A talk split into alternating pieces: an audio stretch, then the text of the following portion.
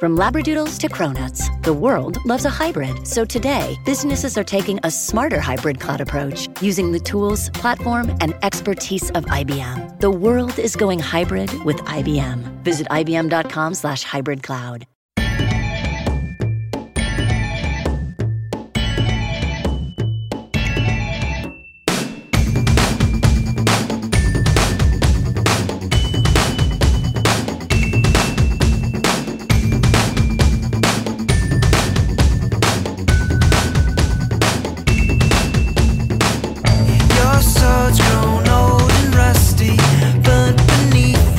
Unbelievable.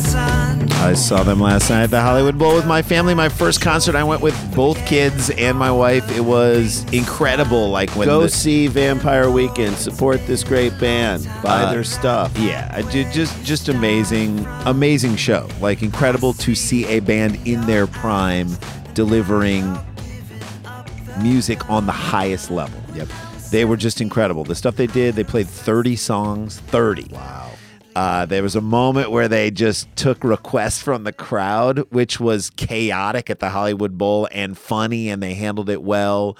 Uh, I just was amazed at how present and, and cool he was. Again, you know, this is a sports and, and comedy podcast with a little music thrown in, and so why not talk about that at the top? Uh, we are the Sklar Brothers, and this is View from the Cheap Seats. And today, as we are knee-deep in the beginning of the uh, M L B playoffs, Uh, love to get the perspective from people who have played before and uh, who are in the league to understand what these players are going through on the other side. Someone who we've gotten to know uh, and... Of course, we were familiar with as a player, but we've gotten to know him through Twitter, uh, which is great, which is really one of the wonderful byproducts of Twitter. Glendon Rusch, former Chicago Cl- Chicago Cub. We're going to call him and talk to him. And then later on the show, uh, it's N F L season, and Jerry Jones, of course. How about dip- them Cowboys? Dipping a toe in the Antonio Brown waters. Why? I don't know if you even want to go there, but we'll talk about that. And, of course, he would be the one to do that. But first... This is a great time of year, Jay, because M L B playoffs, as we mentioned, N F L. Hockey just started. Hockey just started. The defend Stanley Cup champion defending Saint Louis Blues are off to a rough start, but that's okay. They hey. can be in last place by uh, January sixth and then go on a run, and that's fine. But uh, I want to talk about college football because we are knee-deep in that season, too. And, and one- the, the hype in this moment right. is about... players being allowed and states passing laws that are allowing players to not get paid by universities, but to own their own likeness, own their own likeness, to hire agents and then pursue business opportunities that can in turn pay them uh, for their likeness. And initially, number, initially likeness. there is a there's kind of a knee-jerk reaction to say, no, these guys are college students; they should not be paid. But then you think about it and you say to yourself, why shouldn't each person own his or her own likeness? Why should the N C double A own it in that way? Now, the fe- let's talk about this in every angle. The fear is that some car dealership down in Tuscaloosa is going to say, you know, Tua Tagovailoa Toyota and put his face on there and give him five hundred thousand dollars just to have his face on there, and that's using his image, and boosters contribute to that in some weird way. Right. It's very easy to jack up the price of an image to get a recruit to come to your yeah, school. Yeah, you want to come to our school, the best five-star quarterback? Well, we've got enough boosters. Here's we, how it works. We can put your name on an old, your face on an old country buffet, and the next thing you know, you've got a million dollars in your pocket. Now, they could still do the old bag trick of dropping off poker chips for local casinos at their parents' house, and no one can trace those in any way, shape, or form, or their uncle's house, or someone who's six down on in their entourage. But... yeah, there's no tracking system now. It's happening now. If you don't think it's happening now, then you're burying your head in the sand. Maybe there's a way, once you sort of, not deregulate it, but once to regulate once you pass these laws. And once California goes, I know there's a law being presented in the state of Colorado, in the state of Illinois, in the state of New York, and suddenly all these... Yeah, once a few states drop, then the states that have schools that want to be competitive... They're going to have to They're pass have these to laws, too. Yeah. And this is everything that the O'Bannons, Ed O'Bannon and Steve Bannon, just kidding, Ed O'Bannon and Charles O'Bannon were fighting for in their initial lawsuit years ago was that their image was used on an E A Sports like college basketball game, and they got paid on the cover of it, and they got paid nothing. And that doesn't seem fair in America today. You can't. So that's the thing. The N C double A can say, listen, we don't want these kids to take money. They are student athletes. What they're getting is an education, and all that is right, and that's fine. But then don't you go use their image and make money off of that. Millions of dollars. That's not fair. And the other thing is people are like, well, back in the fifties and sixties, college students were just happy to get the education. Well, you know what? College football wasn't the same business that it was, that it is today. No. Back in the fifties, sixties, seventies, and I would argue even into the eighties. I would say like into the nineties and two thousands is when it started to become a business, when E S P N started revving up, when contracts were bought, when networks like Big Ten Network and S E C Network and all these things started exploding onto the scene, and mm-hmm. millions billions of dollars were being poured back into the school for the T V contracts. You know, now it becomes a big business. We've always said, and we've said this on the show, that there should be an escrow account where, you know, money gets put in by the team and a different piece of the pie gets put in by teams that, you know, earn and, more. And then student athletes can, upon graduation or upon however many years they take before they leave the school, get a portion of that escrow account. And that's what you get. And that's a piece of what you earned for the school just by being a part of that team. Yeah, not my, all of it. My example is Trevor Lawrence, who's the quarterback for Clemson. Unbelievable quarterback. Now, if they had a crappy quarterback, there's no way people would be coming out to games because they'd suck. And so you you have a guy who is literally putting butts in the seats and making you money. And yes, he's getting an education, and that's great. But what we're saying is he should be paid on top of that. If you're making lots of money off of his likeness, that's all. Yeah, and Brian Cook on the show last week said it. Mm-hmm. You know, not every player is going to get Tua Tagovailoa uh, money. Yeah, Tua Tagovailoa Toyota money, which is probably five hundred thousand dollars, whatever it is, a million dollars that he's going to get. But if some guy in a smaller or Najee school. Najee Harris money. Right. If some guy in a smaller school gets one hundred thousand dollars or fifty thousand dollars, that could be life-changing money for people who need that type of money. That could change the course of a whole family. And or keep, or keep a kid in, in school, school for four years. Exactly. And that is all we're saying. It's like we it, we did some work for a healthy needle exchange. Yeah. Basically what they were saying is, look, people are getting needles off the streets. Why don't we provide a healthier way to do it? We're not telling them to to get off. We know it's going to happen with or without us. We're not telling them to get off the junk. We meet people where they're at.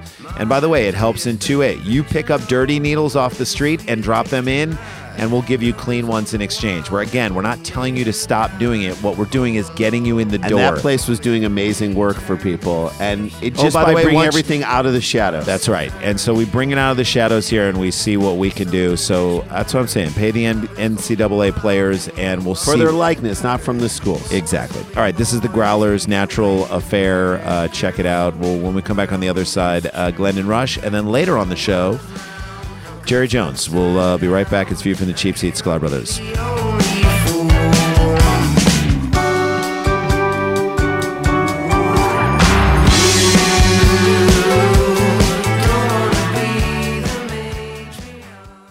Hey, everybody. It's Elaine Welteroth, and I'm hosting a new podcast called Built to Last by American Express, where we will dive deep into the stories, history, and continued legacy of small businesses that shape American culture.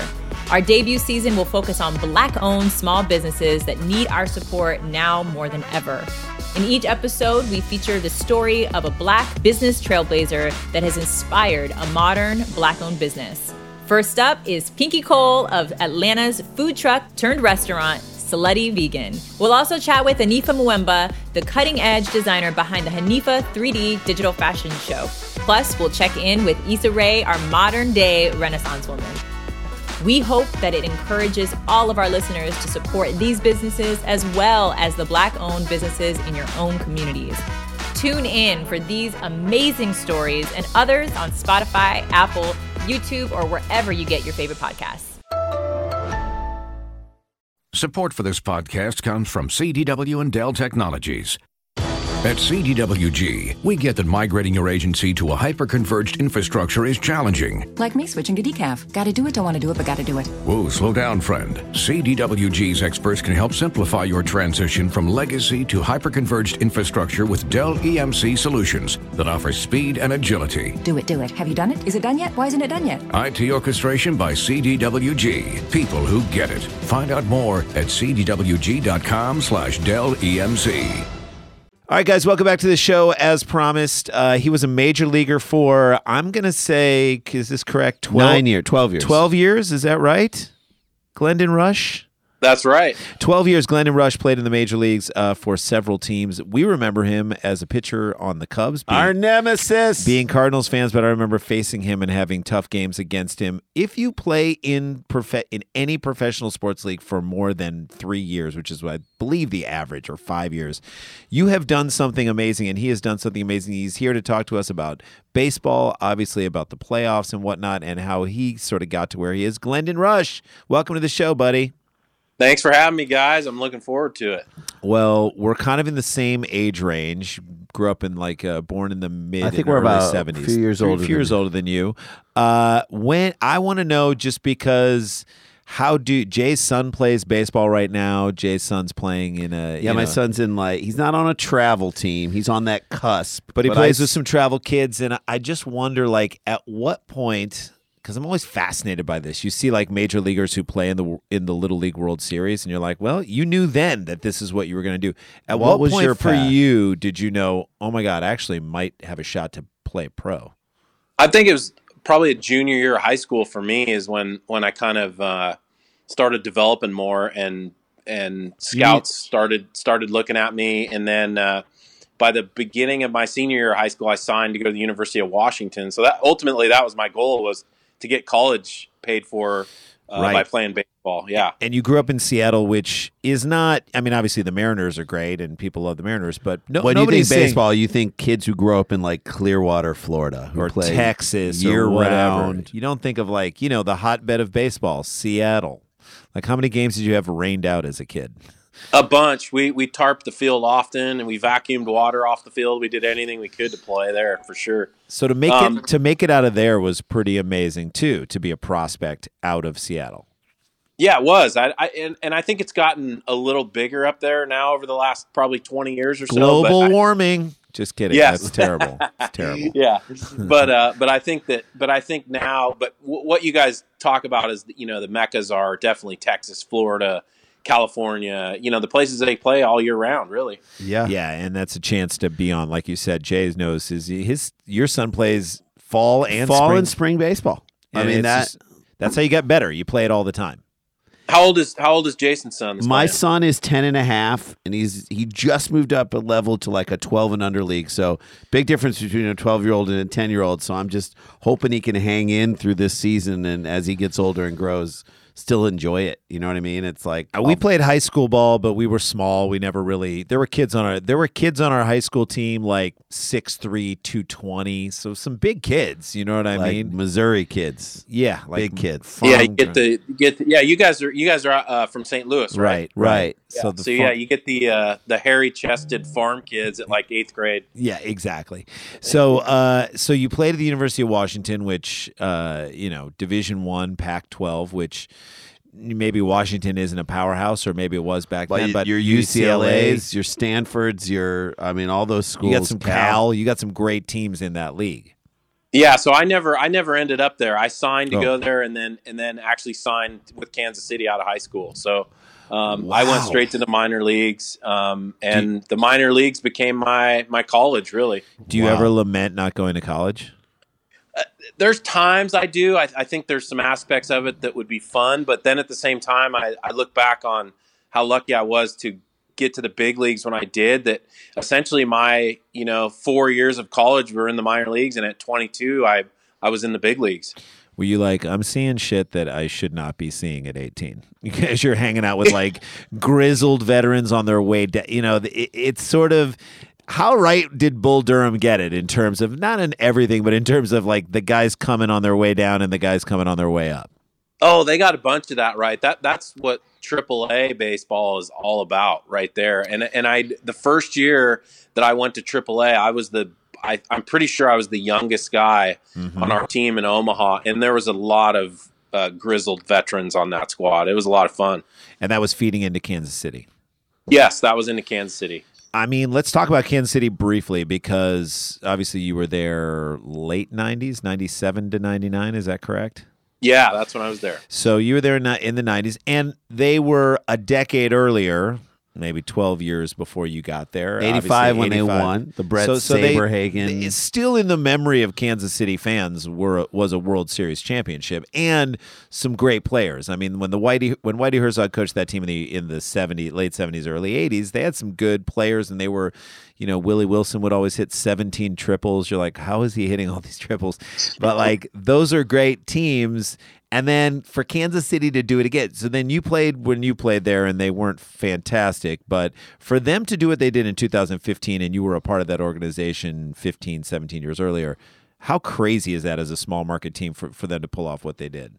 That was great. And I, I, I actually was really caught up and, and became a fan of, of that season for them and watching them do that. And, and, and I had Ned Yost as a manager. His, his actual first year as a manager, I had him in Milwaukee yeah. um, in two thousand three. And so Ned, Ned was awesome. And I had some other people in that organization that I knew. So that was fun to watch. And it's difficult as a small market team to, to, to get that deep into it. And now, now we see with the current guys, I'm sure that, that you'll, we'll talk about in the, in the playoff sure. race that's going on now, but yeah, you see the Rays and the A's and, and those teams in there this year. Ned Yost feels like he was an old man, even when he was a young man. Yes. You know what I mean? Yes. He like yeah. a twenty year old, you're like, what are you, sixty? Jesus Christ, Ned. His name is Ned. Last name. Yeah, he's a, he's a wise, he's a wise man. He was a great, great guy, great manager. I really enjoyed playing for him. Yeah, it did feel like in that two thousand fifteen season, he managed the team a lot. Like, that was in my recollection. Well, Maybe as the a first pit- time. And as you, a pitcher, you yeah, gotta you love saw that. Like, okay, you had a seventh inning pitcher, you had an eighth inning pitcher, you had a ninth inning pitcher.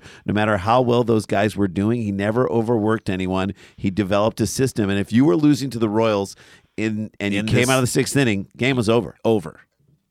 That's such a that's such a key too, the the the what you said about not overworking them, because I, I, I sat down with Darren Balsley, the pitching coach with the Padres, and Dave Roberts mm-hmm. in two thousand fifteen when I was coaching in the minor leagues with the Padres. I, right. I got to I got to join them on the big league staff for three days, mm-hmm. and I had this long conversation with those three guys. And obviously, Dave's gone on to be the manager of the Dodgers about use of the bullpen. And the, the argument back and forth between those two was Darren Balsley is strict regiment, your seventh inning guy, your eighth inning guy, your ninth inning guy.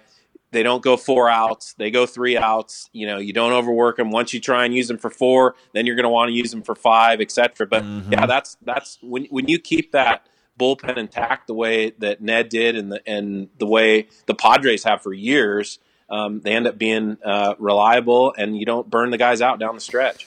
I mean, it's amazing. And and really that year in Kansas City, as we sort of talk a little bit about, um, but I, I don't want to finish with your career because I do think it is amazing. What people don't understand is because you played a few years in the minors, I feel like every every kid needs to be shown how difficult it is in the minors and how many guys really value being up in the league. So you get those t- they get you get your four years in the minors, which is like baseball college for you. Then do you get into the league and say to yourself, oh my God, I'm you you appreciate it that much more?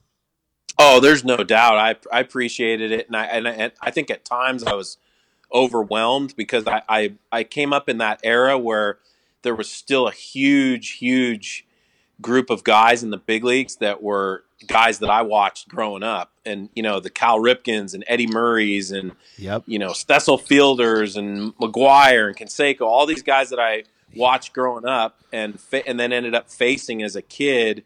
You know, it, it was it was big for me, and you know, I got my ass kicked for two years basically mm-hmm. in, in Kansas City uh, when I came up, and that was a great learning experience. It was you know three hundred plus innings of of getting beat up and and learning, and and it kind of helped me later on in my career, I think. Well, you look at a guy like a young pitcher like Jack Flaherty on the Cardinals right now. So he kind of got his ass kicked a little bit last year and the first half of this year. But then you see that kid put it all together in the second half that next to Jake Arrieta, I defy you to find a better second half of baseball pitched by a pitcher in, in recent times. Isn't that amazing? Like, are you amazed by how he put it together that way? Or did you think, yeah, this is coming? Guy has the tools. It's either going to happen this year or next year. I think I think you always see it coming with guys like that, and especially with command, you know, with guys that can really command it. And the stuff stuff is there, obviously, but and then and but it really does take time. It, it you know it takes time to learn how to uh, maneuver yourself through a game and, and know who you want not to beat you and and manage the game. All that kind of stuff comes with experience and time. And unfortunately, everyone just gets sp- you know, sprung into the league now so quickly that sometimes they don't have enough time. They don't have time to get two or three hundred innings under their belt before they go, hey, we're going to let this guy grow and, and be mm-hmm. who he can be. You know, really you want the guy for six years in your organization, right, before he becomes a free agent. And then and then after that, it's, he's free game. But if you can get six quality years out of a guy that you, that you um, raised through your organization, you did great. Yeah, and I think, you know, what's funny is that Randy was talking to Pedro, actually. We were filming a thing about Steve Bartman, a little fun. Eve Bartman. We, we created did. the fictitious sister of Steve Bartman, Eve Bartman, who's the only Cubs fan ever to be mad. She was a Cubs fan but was mad that the Cubs won because she had all this merchandise about Steve Bartman that she could no longer sell. So she was like, ruined her cottage Played industry. by our, our good friend Tig Notaro. But we, part of getting some quotes about how evil Eve Bartman was, Randy went to down to T B S and he talked to Pedro and and those guys. And Pedro was saying, you know, you almost would rather, rather than make a guy look bad and strike him out on like four or five pitches, you want to trick a guy into thinking he's hitting a strike and have him hit the top half of the ball and ground out. Uh, you want a three-pitch inning, not a nine-pitch inning. Uh, yeah, oh, yeah, yeah. If you can pull it off, no doubt, no doubt. You want soft contact early in the count, and, and then as as the at-bat goes deeper, then if you have the opportunity to punch him out, of course you want to punch him out. By the way, soft contact sounds like the worst porno ever. Yes. Right? That, yes.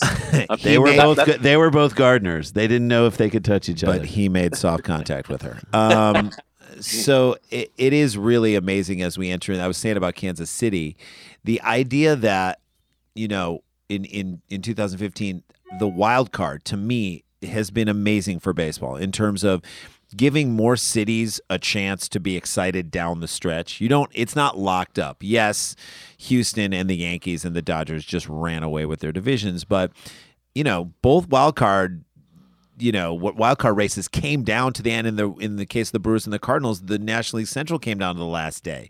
And you're seeing like six, seven, eight, nine cities that, that actually have a shot. That's amazing. And then once you're the wild card, like we don't know how far the Rays are going to go this year. They're amazing. They got a great team. And I, I, I was impressed because I didn't watch them much this year. And I watched them last night. I actually watched most of the game last night. And they, they, they've got quite a lineup and the versatility's impressive. And of course, Morton is a stud. I love that guy. I mean, what a great story to come from, you know, eight or nine years deep into his career where he w- was, you know, roughly a five hundred type guy. And then that, now he's just become dominant. Um, that's, that's always fun to see. And, you know, it is cool with the wild card because if you look back even in July or August, I mean, there was in the National League, there was teams that were all in it, you know, the Diamondbacks, the Phillies, the, the Padres were even four or five games out of the wild card at one point. That, I mean, yeah, there, there's Everyone no doubt that, that that that's brought more excitement to the game and um, and more fan bases have an opportunity to go deeper into the season with a chance. Well, because and and you almost are like, do you want to wrap up your division? Obviously, everybody wants to wrap up the division. You get a home field advantage. Obviously, you have the best record. But there's something to be said, and maybe you can speak to this too, about playing games that matter down the stretch where your back's against the wall and you have to win. You come into that playoffs game, you know what I mean? Fighting ready. You're in like fighting shape. You, you know what I'm saying? Every game means something.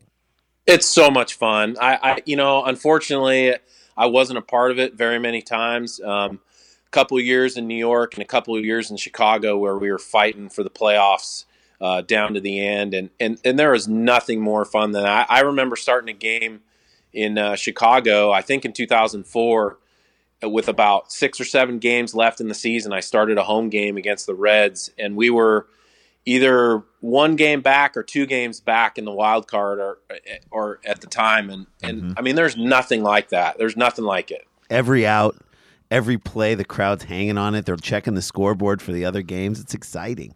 It is. It's so much fun. Yeah. And you, and you know, the year that I, that I got in uh, into the playoffs with the Mets, we were the wild card team, and we ended up all the way into the World Series and ran into the buzzsaw of the, the, the Yankees. Yankees. And, yeah, yeah. At the, at the end of their three-peat. Um, but you know, that it was funny. I was thinking about those guys.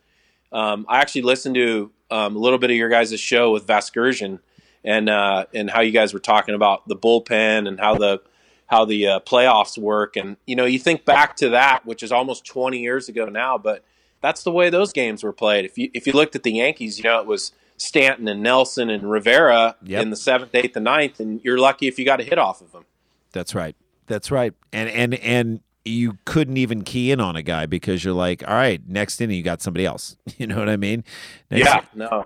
Next inning you got another guy, and, and and close it out with the Sandman. You really do understand what a what a great career that was. Uh, it's exciting. Let's talk about it. Real. Let's talk about, as we head into this, the Cardinals are playing as we speak, as we're doing this interview right now. They're playing against the Braves. Uh, you've got the uh, Dodgers against the Nationals in the National League. What when you look at those matchups, what are you feeling as we head into this? I mean, I let's think... talk National League first, and then we'll get into the American League.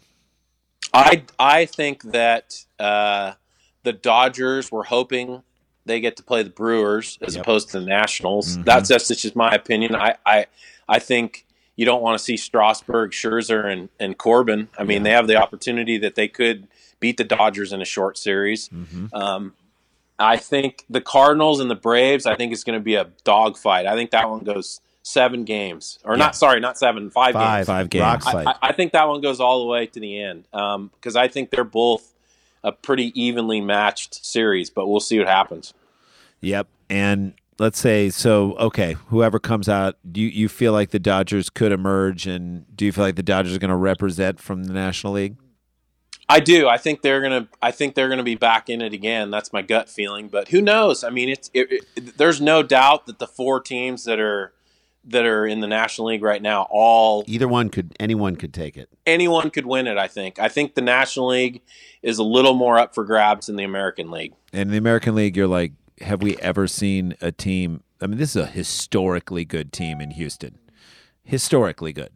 They really are, and they're you know they're fun to watch. Um, they they have so many different pieces, and and and I, I love the way Hinch manages. He yeah. he's one he's one of the guys that has kind of done a good job of, you know, turning turning a, a hybrid version into analytics and the eye test at the same time. You know, you go back to the old school of seeing guys that, hey, this guy's throwing well, let's let him get two more outs. Let's That's right. Let, you know, I, I I thought they made that mistake in um, that Milwaukee did the other the other night. Uh, they had Pomerantz, who was absolutely dominating. Dominating. Why not let him get one more base runner, or or you know, go out and get one or two more outs, and then uh, before they brought Hader in. But it's it's it's just the way it's managed now. Yeah, I mean, I, I think Houston. I think we may see a repeat of Houston, uh, L A, which would be interesting. Great I mean, Houston's storyline. Front office came from Saint Louis. That's right. When you think about the G M who built the Cardinals and made the Cardinals who they were,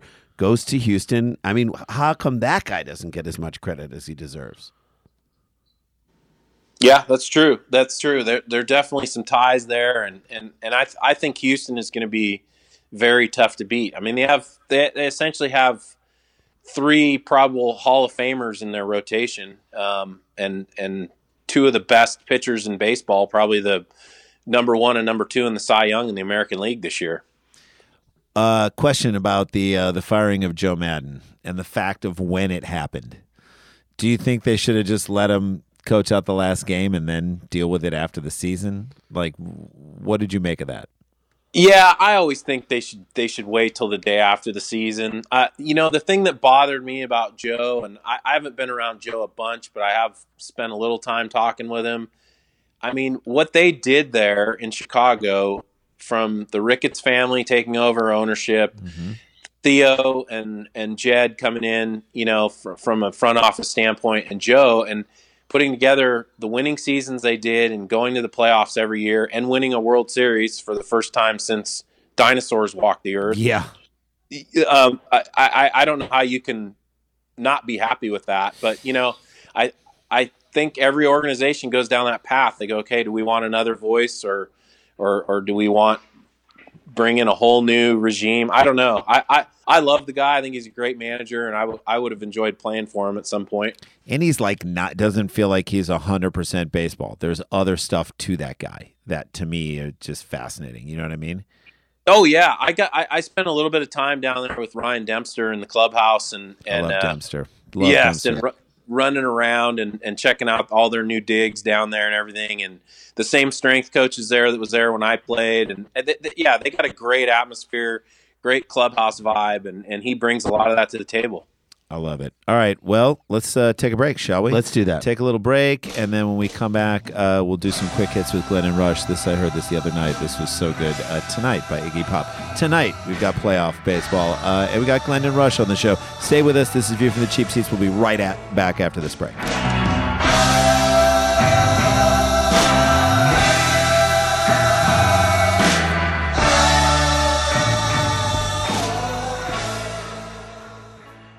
Introducing the new Verizon Business Unlimited plans. Now you can pick a plan for as low as thirty dollars a month per line with AutoPay. Get five G nationwide, plus massive data capacity, plus spam blocking features. And with Verizon Business Unlimited, you can mix and match the right plans for your business so you get more of what you need and none of what you don't. From Verizon, the network businesses rely on. five G nationwide available in eighteen hundred plus cities on most V Z five G devices. Monthly per line pricing with five plus lines on Biz Unlimited Start. Device payment, smartphone purchase. Auto pay and paper free billing required. Terms apply. Support for this podcast comes from W G U. Do you want a more skilled and effective workforce? Do you want to build loyalty and increase employee retention? A partnership with Western Governors University could be exactly what you need. Over three hundred organizations nationwide already count on W G U for valuable education benefits that lead to better prepared and more capable workers. With more than sixty accredited bachelor's and master's programs to choose from, and shorter credential programs coming soon, W G U has long been a leader in making quality higher education more accessible. Flexible online learning is the key. Students can fit schooling around their existing schedules and even complete courses and degrees sooner than planned. W G U makes earning a respected degree possible with just a computer and an internet connection. Partner with W G U today to make a smart investment in your company's and employees' future. Learn more at w g u dot e d u slash partnerships. That's w g u dot e d u slash partnerships. All right, guys, welcome back to the show. We are with uh, Glendon Rusch, who's a great follow on the old uh, Twitter, Twitters. By the way. Follow Glendon Rusch. Is that your Twitter handle? I just know you as that, but is that what it is? Yeah, Glendon Rusch, you're it. A great follow on Twitter, and that's how we kind of got to know you, which is one of the great things about Twitter. Yeah, there you go. Twitter came off good. Cardinals, by the way, down already. Uh, down one nothing and uh, seemingly imploding in the first inning. All right, well, we teased this. Did we tease this or no? We teased this with you. We were talking about this. Let's get in some quick Let's hits, do some quick hits. Yes, yes, yes. Uh, I'm just going to read the headline here, Glendon. And did you ever play any other sports besides uh, baseball? Did you play football or anything like that?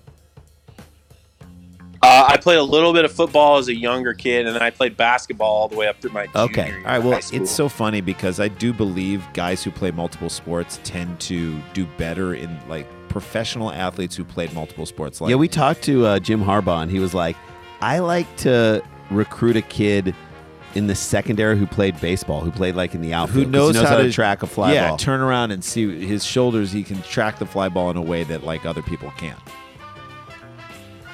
I one hundred percent agree with it. It's funny, we had a conversation on Twitter, like, I think yesterday or today with Kevin Youkilis and Doctor Tommy John about playing multiple sports and kids taking a break and all it, that. Well, it, it definitely just gets a different muscle, set of muscles working and that whole thing. Well, if you played any football, uh, there are there are celebrations after touchdowns happen, and then there is this, which is insane.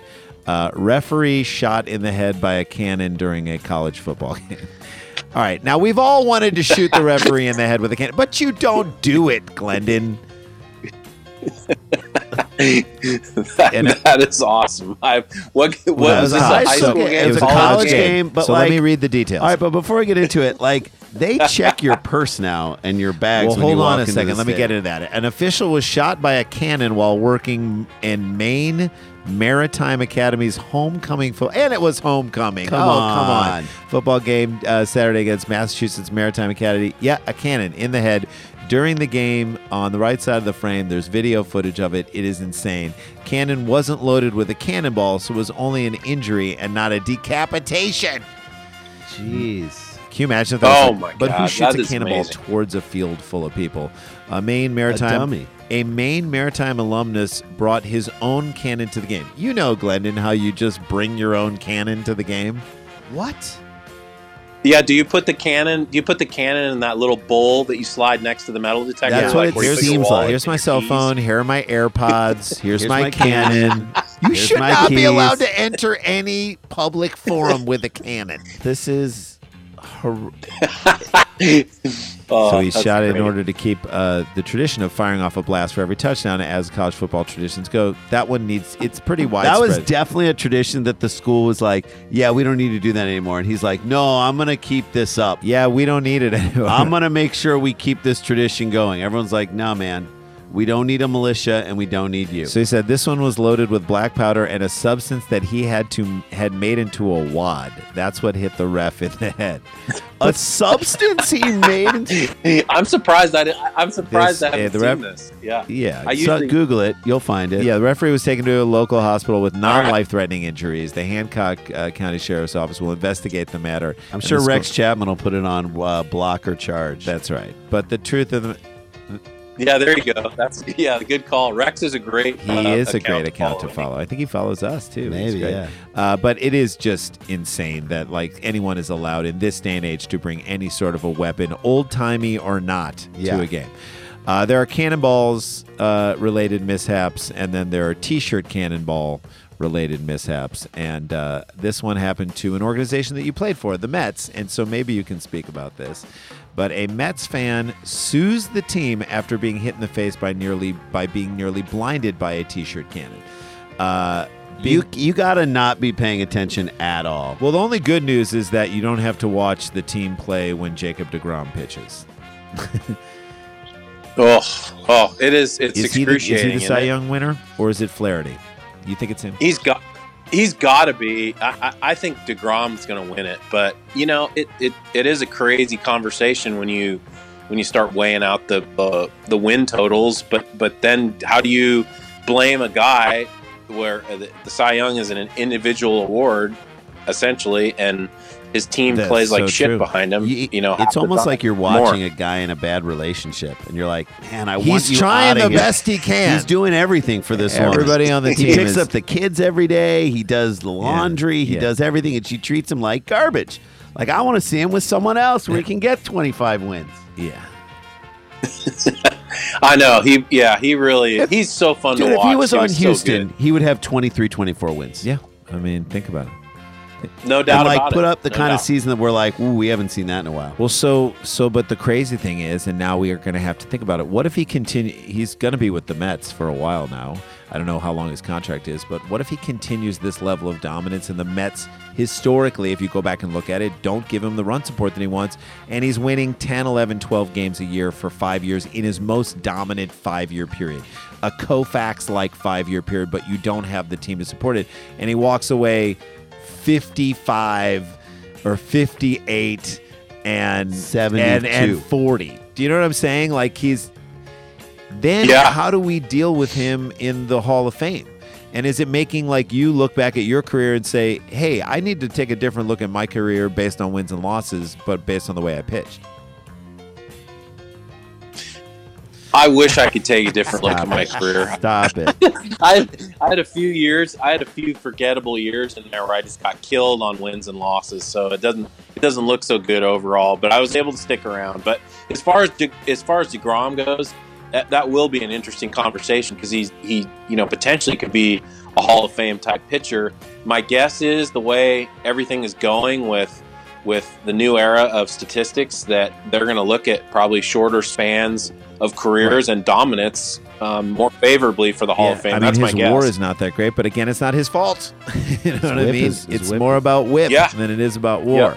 Yeah. Uh, You know what's funny? What's funny? I was watching the wrong channel last night on the uh, uh-huh. on the broadcast. I was on like yeah. E S P N Plus, where the, where that's all they were showing me yeah. is all the yeah. analytics stats, and I was like, "What in the hell is going on? What has happened? Why are we not showing average and home runs and it's R B Is O P S, anymore?" It's all and O P S text- and like WHIP and and WAR and all yes. that stuff.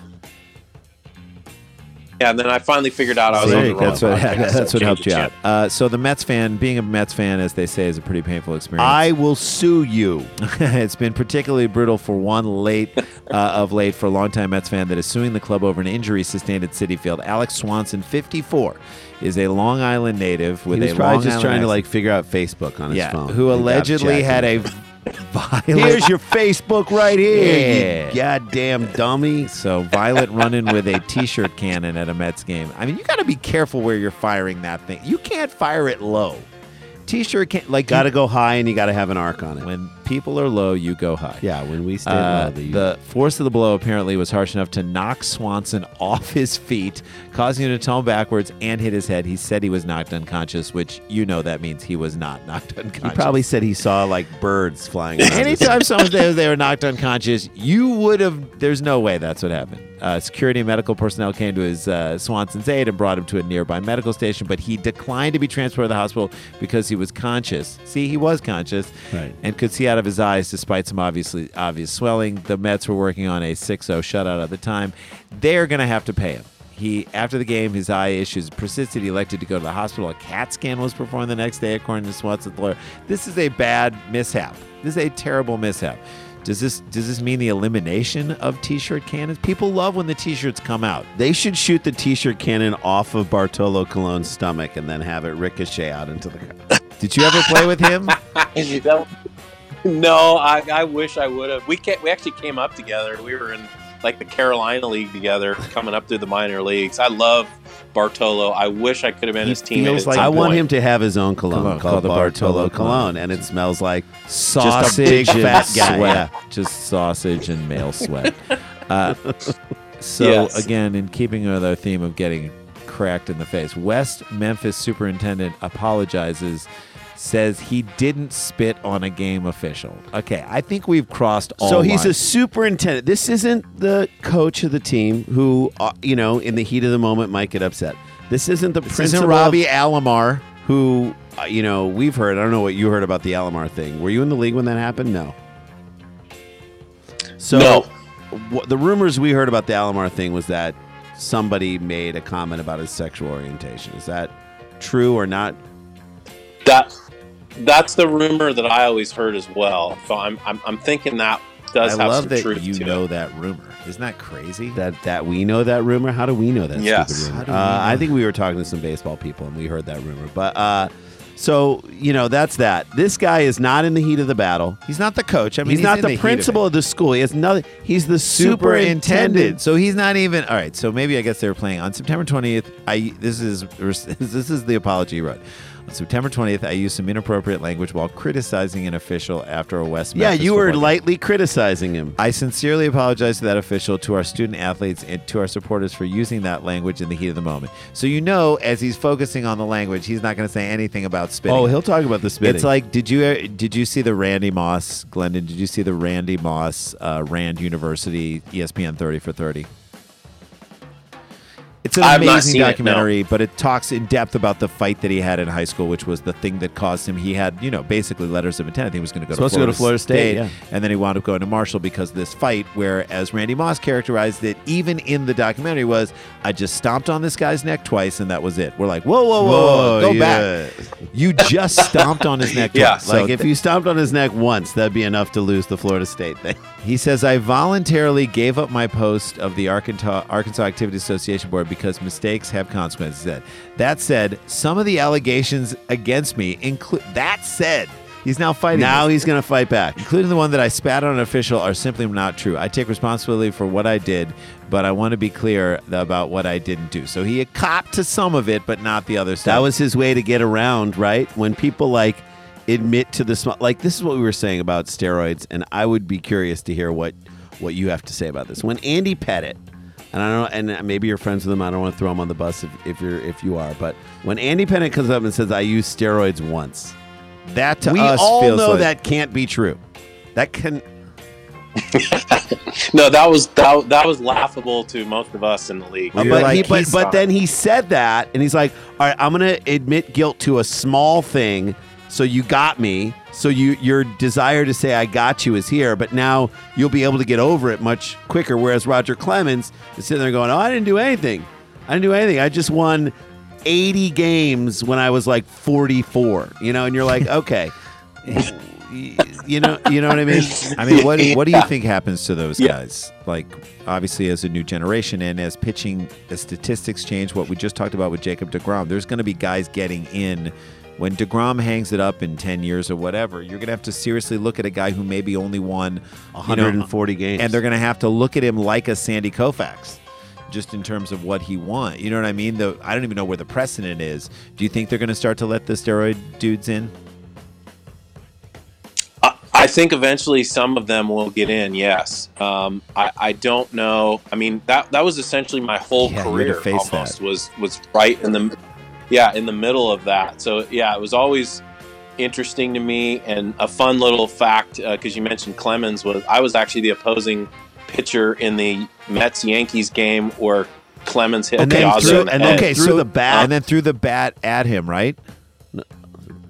Well, that was in the World Series, but I was the uh, I was in the game or, uh, during the regular season when uh-huh. we played interleague play, where Clemens drilled Piazza in the head, and um, that's kind of where it all started. And then I proceeded the next inning to hit Tino Martinez with my eighty-eight yeah, mile an hour gas right in the butt. yeah, Gave yeah. The... So, uh, but so yeah. Tell, was, well, what happens in that I moment? Mean, Are they like they look at you and uh, they're what like, "What are you Dude. saying?" So, so he gets so Clemens uncurls and un, unfolds probably a ninety-five mile an hour steroid ball into Piazza's head. Okay, and then you yes. are in the dugout, and what are you saying to yourself? Are you like, because you seem like a really nice guy, and I don't know if like inside you're like, I want to go rip this guy's head off. Are you saying, "Oh shit, I got to do something about this"? Or are you like, "Okay, here we go"? I think at the time I was, it, I think it was more adrenaline. Like I knew I had to do something because that's, that's what it's, rule. That's, that's, that's the just rule. the way it's Those are the rules. Yeah, yeah. And, and you know, in my whole career, I only had to do that twice, and both times were because my catcher got hit in the head by wow. the opposing pitcher. The other one was Juan yes, Guzman, if you remember that name. Yeah, um, uh, hit our, our catcher in the head in Kansas City.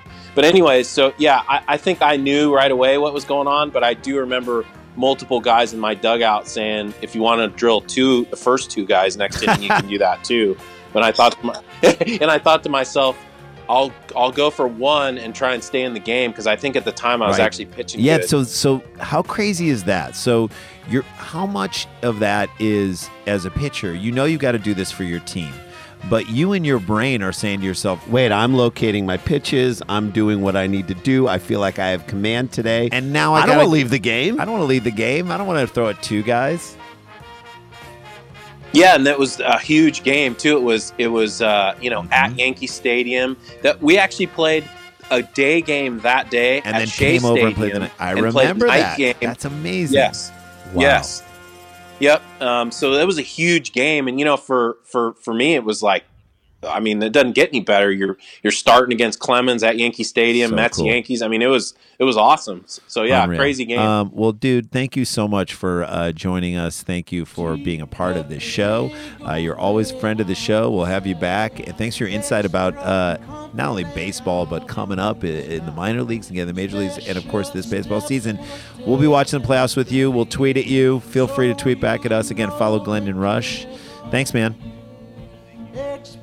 Thank you guys. It was a lot of fun. Coming up after the break, uh, Mister Jerry Jones. Yes. Uh, I can't believe he's dipping a toe in the Antonio Brown waters. You're going to want to hear this interview right after this. This is T W A by Ted Hawkins. Your true happiness means their success. Your true happiness means their success.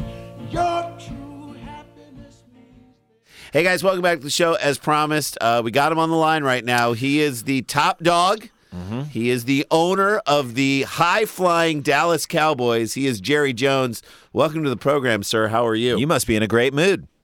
uh, you forgot uh, Chief Executive Officer and Supreme Leader. Supreme of, uh, Leader. Of Dallas. Yes, Supreme yes, that is what is... I consider myself. Yeah. It's a benevolent term, uh, uh, but know. it does, but it does convey power yep. and control. Yep. Well, those you... are my two favorite words: power and control. Yeah, you really air quote controlled the situation with Ezekiel Elliott this summer. I mean, you got him back. You got him back. But it costed an arm and a leg for you, from you, and I know I know those negotiations did not go the way that you wanted them to go. Well, I'm standing on two sticks, and I got my two sticks up on my around my torso, so I know what you're talking about. Uh-huh. But uh, we got three. The main thing is, is we got uh, three to the left and a zero to the right of that dash, and to me, uh, that we are well on our way. Uh, maybe past eight and eight, all the way up to nine and seven. Well, I think is, um, I think Ezekiel Elliott, and in my own honest, humble opinion, Ezekiel Elliott makes your team about five or six wins better. That's just that's how good he is. So I can understand how he would kind of whoop your ass in the negotiations, like he did this summer when he held out on, on the beach in Cabo. Uh, I'm sorry, who's that? That's Randy. Eze- no, Ezekiel Elliott. You said who's that, that was about- Randy who said that no, about you. Listen, he said who's that about Ezekiel. I know what he's referring oh, to. I well, I'm too. saying it about both of you. Okay. Uh, who's all that over there and who's that person you keep yapping about? Yeah. Ezekiel Elliott. You can't say who's that after you basically agree to all of his terms.